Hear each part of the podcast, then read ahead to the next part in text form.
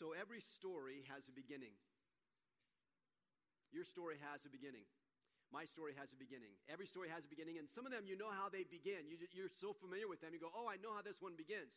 Like the Bible is a collection of stories. They are true stories, but, it, but it's stories, and that's primarily what is involved in this. So, how does the story of the Bible begin? Let's do interactive, okay? You guys in the family room interact here. So, well, how does the story of the Bible begin? In the beginning. It's so simple. Don't you love it when it all comes together? It's like it's so simple. In the beginning, and then the story unfolds. Fairy tales like Cinderella, how do, how do those usually begin? Once upon a time. How about Alice in Wonderland? How did that begin? With a rabbit hole. Into the rabbit hole. How about um, let's how about Star Wars? How did Star Wars begin?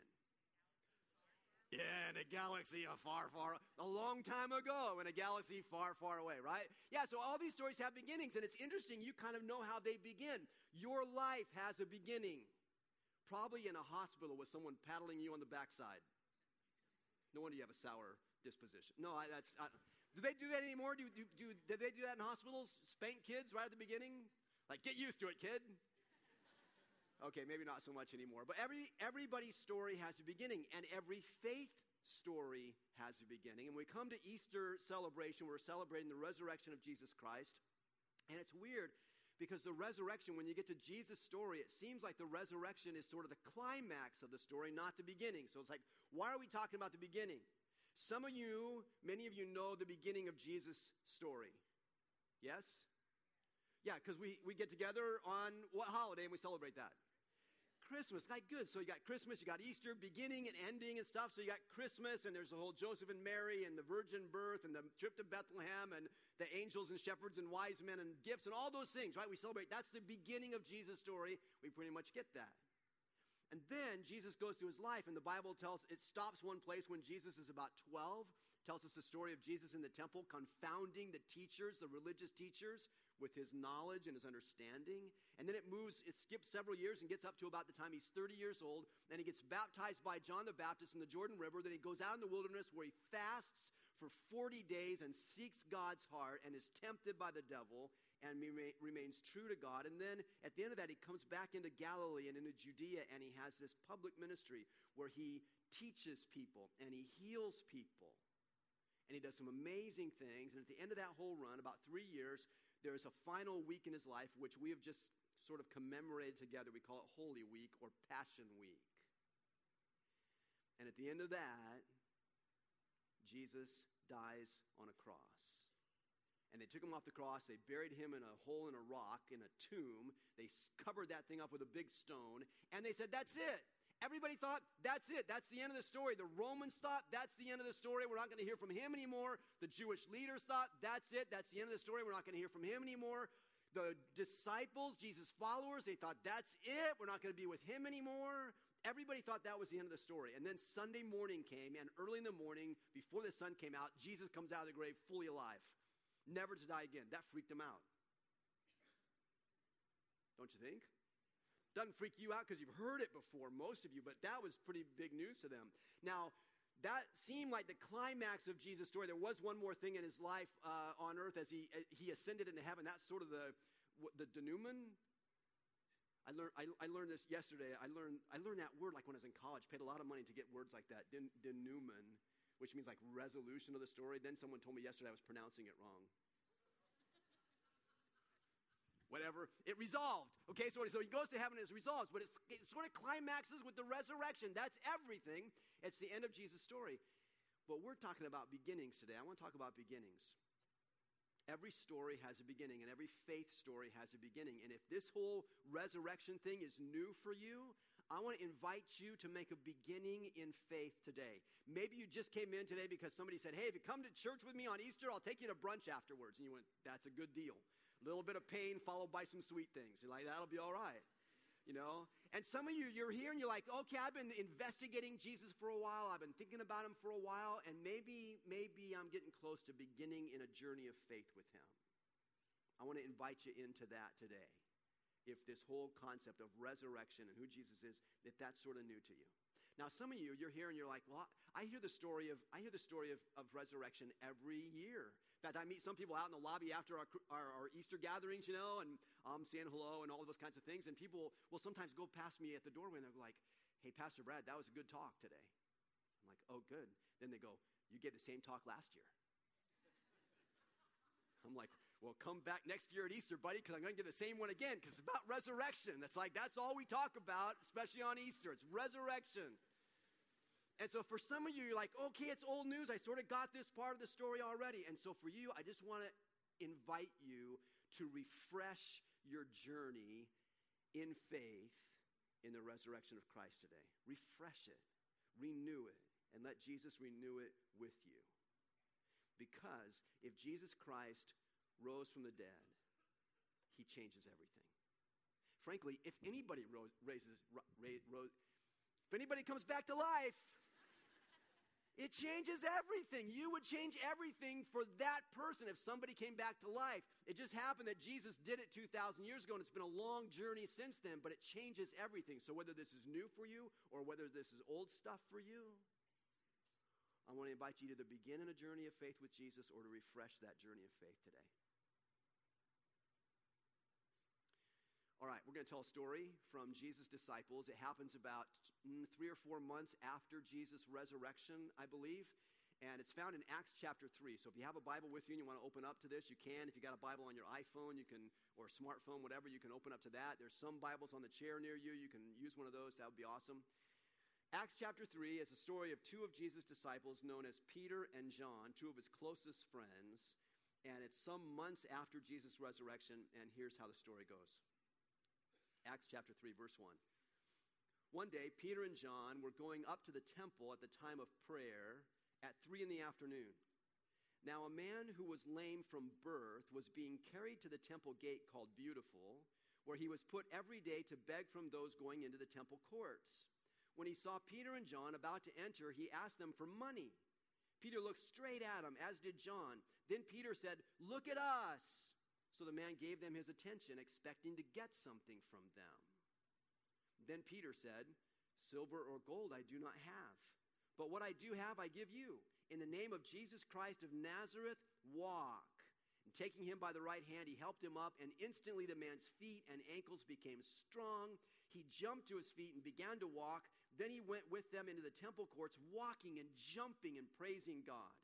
When all the people saw him walking and praising God, they recognized him as the same man who used to sit begging at the temple gate called Beautiful, and they were filled with wonder and amazement at what had happened to him.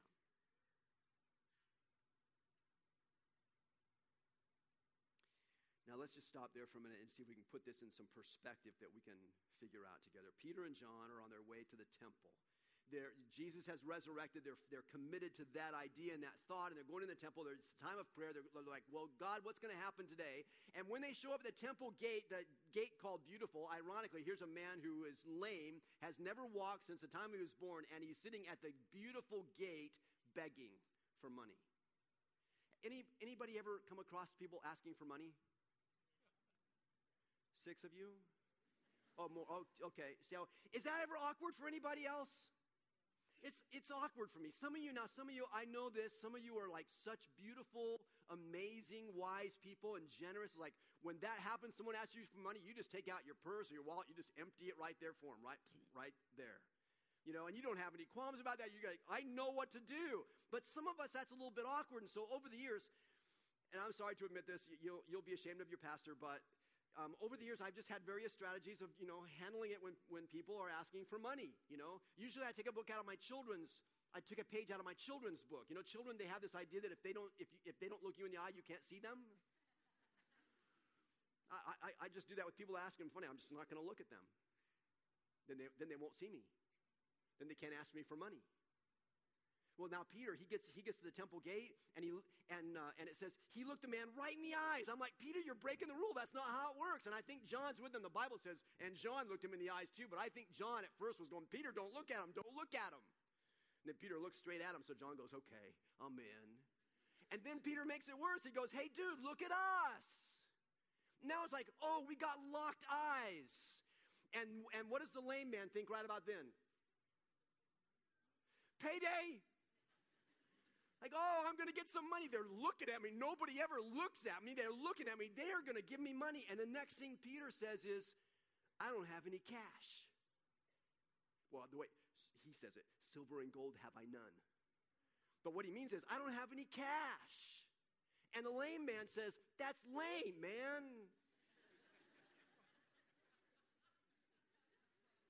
Come on, thank you. I worked hard on that one.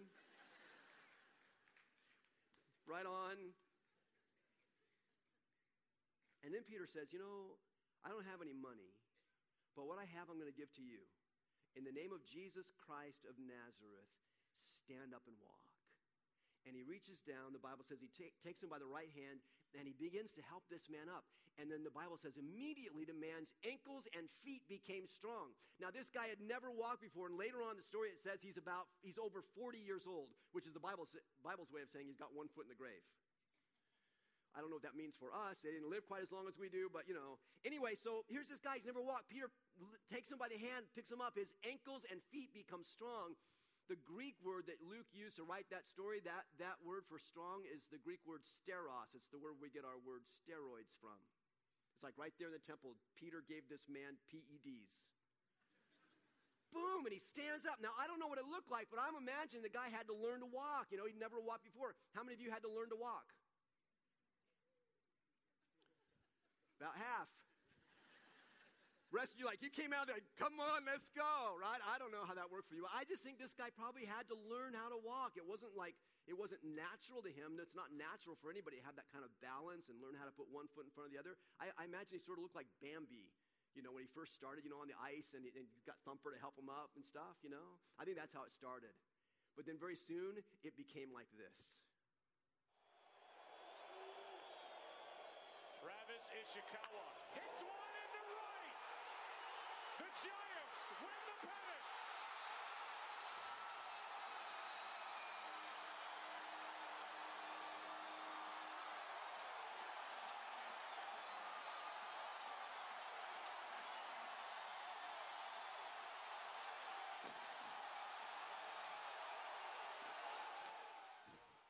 Yeah. I mean, don't you think that's what that's like? Don't you? That's that's like a perfect picture of it. Here's a lot of people, just like there were in the temple. And this amazing miracle happens. It's not quite a resurrection, but it's a pretty good miracle. A guy who's never walked before, now 40 years later, gets up and he starts walking wobbly like Bambi. But then after a while, he's walking and running and jumping in the temple. Do you think that didn't cause a commotion? well, I think it did. I think it was fantastic, right? And all these people around the temple from everywhere, they're running. And it says in the next verse, it says, they all came to Solomon's porch, to Solomon's colonnade, and they had a party there. They're all like, yay! And they're all gathering around like a home play. They're like, yeah, yeah, yeah, wow, this is cool. And then through God's Spirit, Peter decides to speak to the people that were there having this celebration over what had just happened. So Peter Peter's talk begins in verse 12. He says this When Peter saw this, he said to them, Fellow Israelites, why does this surprise you? Why do you stare at us as if by our own power or godliness we had made this man walk? The God of Abraham and Isaac and Jacob, the God of our fathers, has glorified his servant Jesus. You handed him over to be killed, and you disowned him before Pilate, though he had decided to let him go. You disowned the holy and righteous one and asked that a murderer be released to you instead. You killed the author of life. But God raised him from the dead. We are witnesses of this. By faith in the name of Jesus, this man whom you see and know was made strong.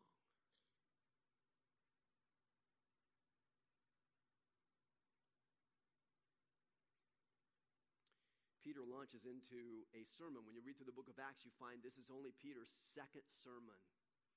He hasn't got a lot of training for this. He was a fisherman. He knows how to fish, but he's not got a lot of, you know, how do you give a sermon kind of stuff.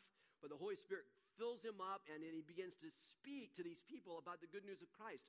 I don't know what that was like for him, but when it comes to Easter morning for me, and it's like, oh, I get to stand up and give the message about the gospel, the good news of Jesus, I'm over there like, and my heart's going boom, boom, boom, boom, because this is so exciting.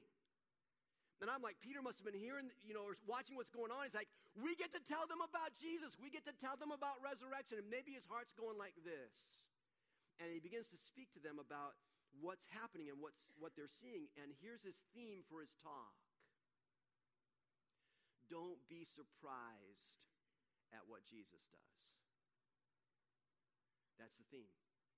He's like, Why are you so surprised? Like, we did this ourselves. It wasn't us. We didn't do this. We didn't accomplish this. It came by the power of Jesus Christ, the resurrected one. Don't be surprised at what Jesus does. Peter's saying, You know what? Crazy things happen when you come into a connection with Jesus. Crazy things happen when a man rises from the grave.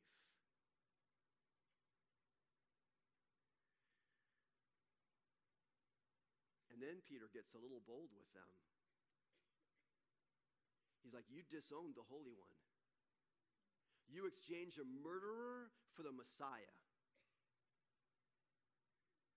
You sent the pure and perfect, spotless lamb to the cross. You did that. I'm like, Speak up, Peter. When I'm, I found when I, I find when I'm writing sermons, you know, to deliver on the weekend, uh, when I'm up in my office and I'm writing things out, I usually write sermons in second person, second person plural. I think that's right. Some of you have grammar background. Second person plural, that means you. You, you, you, you, you. And that's like Peter. It's like, you did this and you did that and you nailed him to a cross and it's all your fault. And usually when I write my sermons, that's kind of how it comes out. No, honestly, it really does. I, it's easier that way, or I'm, I don't know. But then by Friday afternoon, when I kind of get things wrapped up, I get to the spot where I'm like, I better not say it that way because it's like we, because I'm in the same boat you're in, which is sinking, by the way but I'm in it, and we're all in this together. And so I'm like, well, we've got these challenges, and we've got this stuff. And here's Peter. You did this, and you did that, and you did the other thing. And then he, and then he turns the page and he says, but God raised him from the dead. But God raised him from the dead, and that changes everything. If Jesus rose from the grave, it changes everything. Nothing can be the same if somebody rises from the dead. Thank you. Give it. It's Peter back there. It's awesome. Now, Peter finishes up his talk in verse 19. Listen to this statement that he makes.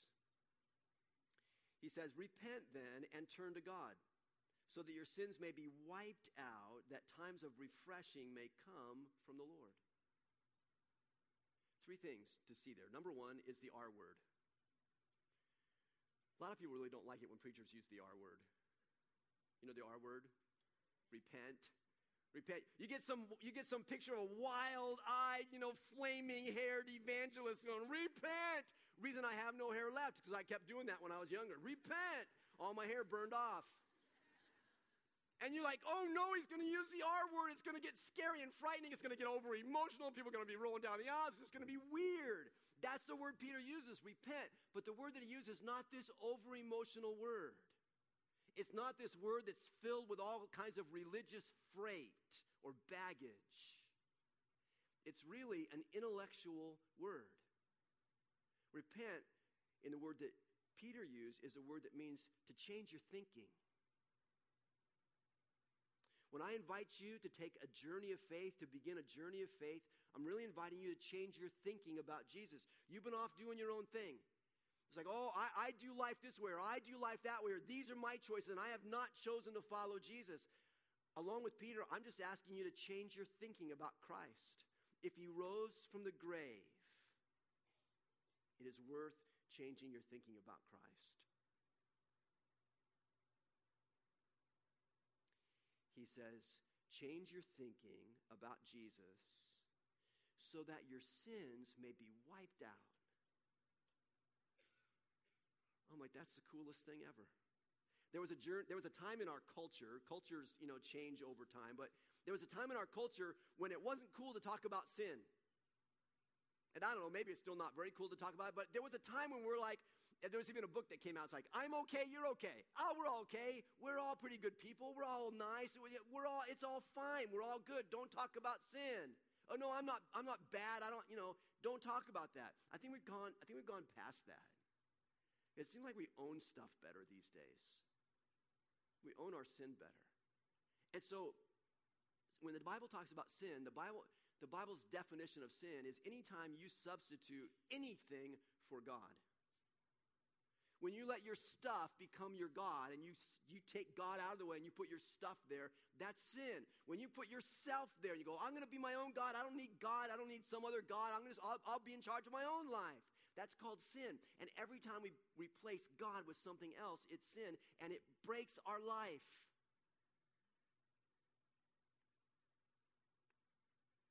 Sin kills everything it touches.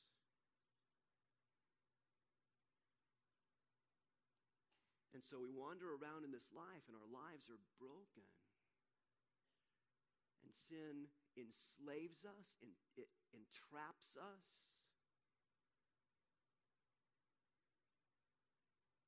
It weighs us down, it breaks us. And Peter says, Look, Change your thinking about Jesus because, in the name of Jesus who rose from the grave, he can wipe out your sin. He can wipe out that brokenness, wipe it out. I love that picture of it. He says, change your thinking about Jesus so that your sins can be wiped out and times of refreshing may come in the Lord. That's another beautiful picture of it. Times of refreshing Anybody need refreshment? I don't mean, I don't mean you, like you need a Coke or something. Maybe you do. I, I don't really know. Maybe you need more coffee. I'm not really sure. But that's not what I'm talking about. I'm just talking about in your life, because of the way things go in your life, or the stuff that's in your life, or the brokenness that's in your life. It's like, do you need refreshment? It's the same concept as in the 23rd Psalm when David wrote, He restores my soul. It's the same word refreshment. Change your thinking about Jesus. Begin a journey of faith with Jesus so that your sins can be wiped out and times of refreshing may come in your life from the Lord. Sometimes the Bible calls it salvation, sometimes it calls it restoration, sometimes it calls it redemption. It's refreshment. It's God taking that thing inside the center of your life called your soul, which is broken and disconnected from God, and God saying, Look, if you'll change your thinking about Jesus, I will resurrect your soul. And I will re engage you in a relationship with me, God says.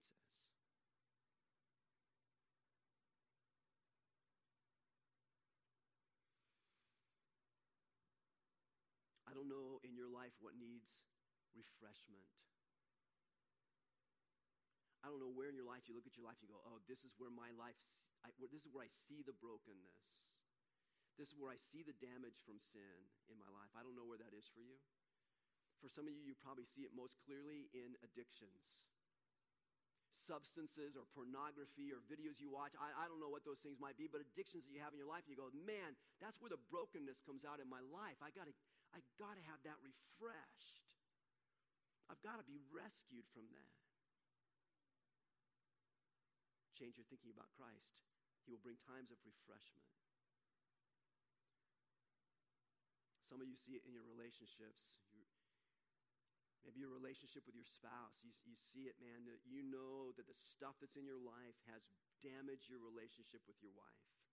Or something in your life has damaged your relationship with your husband or something in your life has damaged your relationship with your fiance or with your children or with your parents or with your neighbor or with your coworker or with your siblings or who knows what that looks like. But you look at your life and you go i know that this thing called sin has broken my relationships and that's where you see a need for refreshment.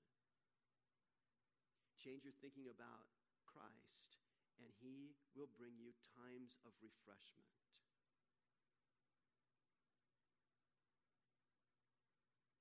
Maybe you see it in your finances.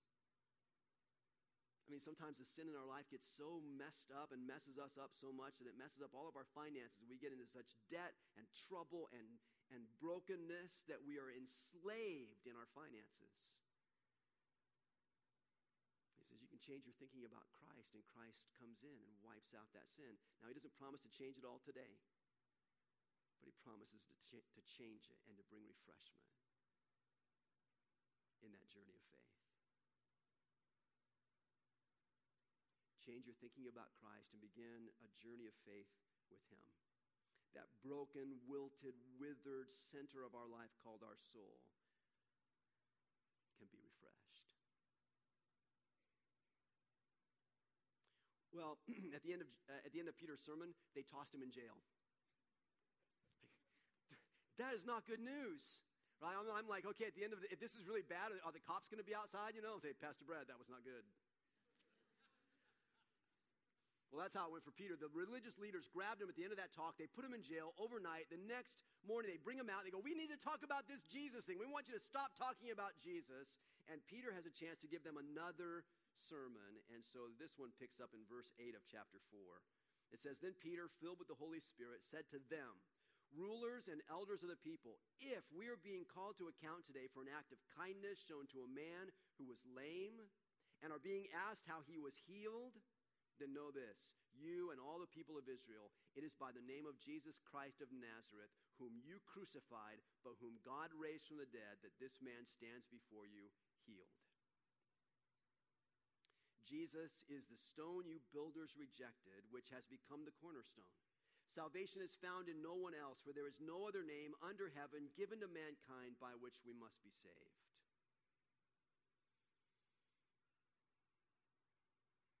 Peter says, Hey, you guys, you, th- you, you tossed us in jail last night. Can I just get some clarification? Did you throw us in jail because of an act of kindness we did to a lame man? Is that, is that how this went down? Because I just want you to know if that's why you put us in jail, because we were kind to a lame man and we healed him, just know this it wasn't in our name or our power or our holiness that made that happen. It was in the name of Jesus. Oh, and by the way, you guys, you guys nailed him to a cross, and God raised him from the dead. And then Peter invites the religious leaders of the Jews to begin a relationship of faith with Jesus. Peter says there is salvation in no other name, for there is no other name under heaven given among human beings by which we must be saved. There are other religions that talk about saving yourself. Hey, do these things, do some good stuff, do some good works, and you'll save yourself. You'll make it yourself. There is no other name under heaven given among human beings by which we must be saved, only Jesus. There is no other name under heaven given among human beings by which we may be refreshed. There is no other name under heaven given among human beings by which we may be restored. There is no other name under heaven given among human beings by which we may be redeemed. No other name. Change your thinking about Jesus and begin a journey of faith with him. Because a resurrected person changes everything.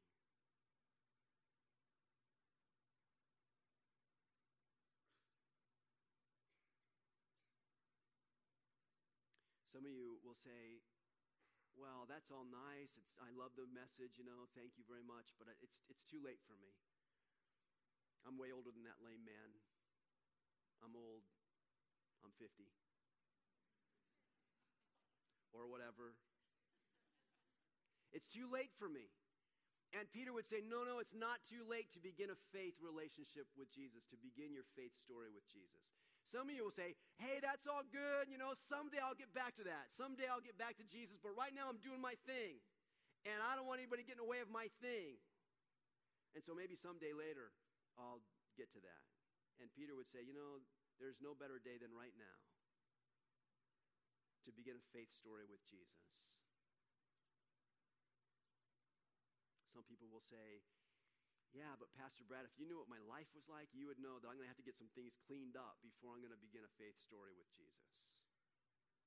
Because you don't know what my life is like. No, I don't know what your life is like. But Peter would say, it doesn't matter what your life is like. This is the day to begin your faith story with Jesus. Change your thinking about Jesus. Let him wipe out your sin. Let him bring times of refreshment and salvation into your life. That's what he's asking. I want to ask you the same. I want to invite you to the same thing. That maybe on this day, Easter Sunday morning 2015, that maybe this is your day to begin in faith. if that were something you wanted to do, how would you do that? We want to make it as clear as possible. So in the program that we gave you when you came in today, we put a little statement on the back that, that said it's called the ABCs of the gospel. And it just goes something like this, and you can just walk through these three things and pray them to Jesus right where you are and say, This is my day to begin in faith. The A of the ABC stands for admit. I admit that my sin has kept me separated from God and I need a Savior. I admit it. B is believe. I believe that Jesus Christ is the only Savior that God has sent. I believe that. I invite you to believe that. It's a choice. In fact, the choice is C. C, I choose. I choose to follow Jesus by faith. You can tell him that right where you are. You can begin a journey of faith right where you are today. And if you choose to do that, to follow Jesus by faith, he will say yes to you. That's his promise.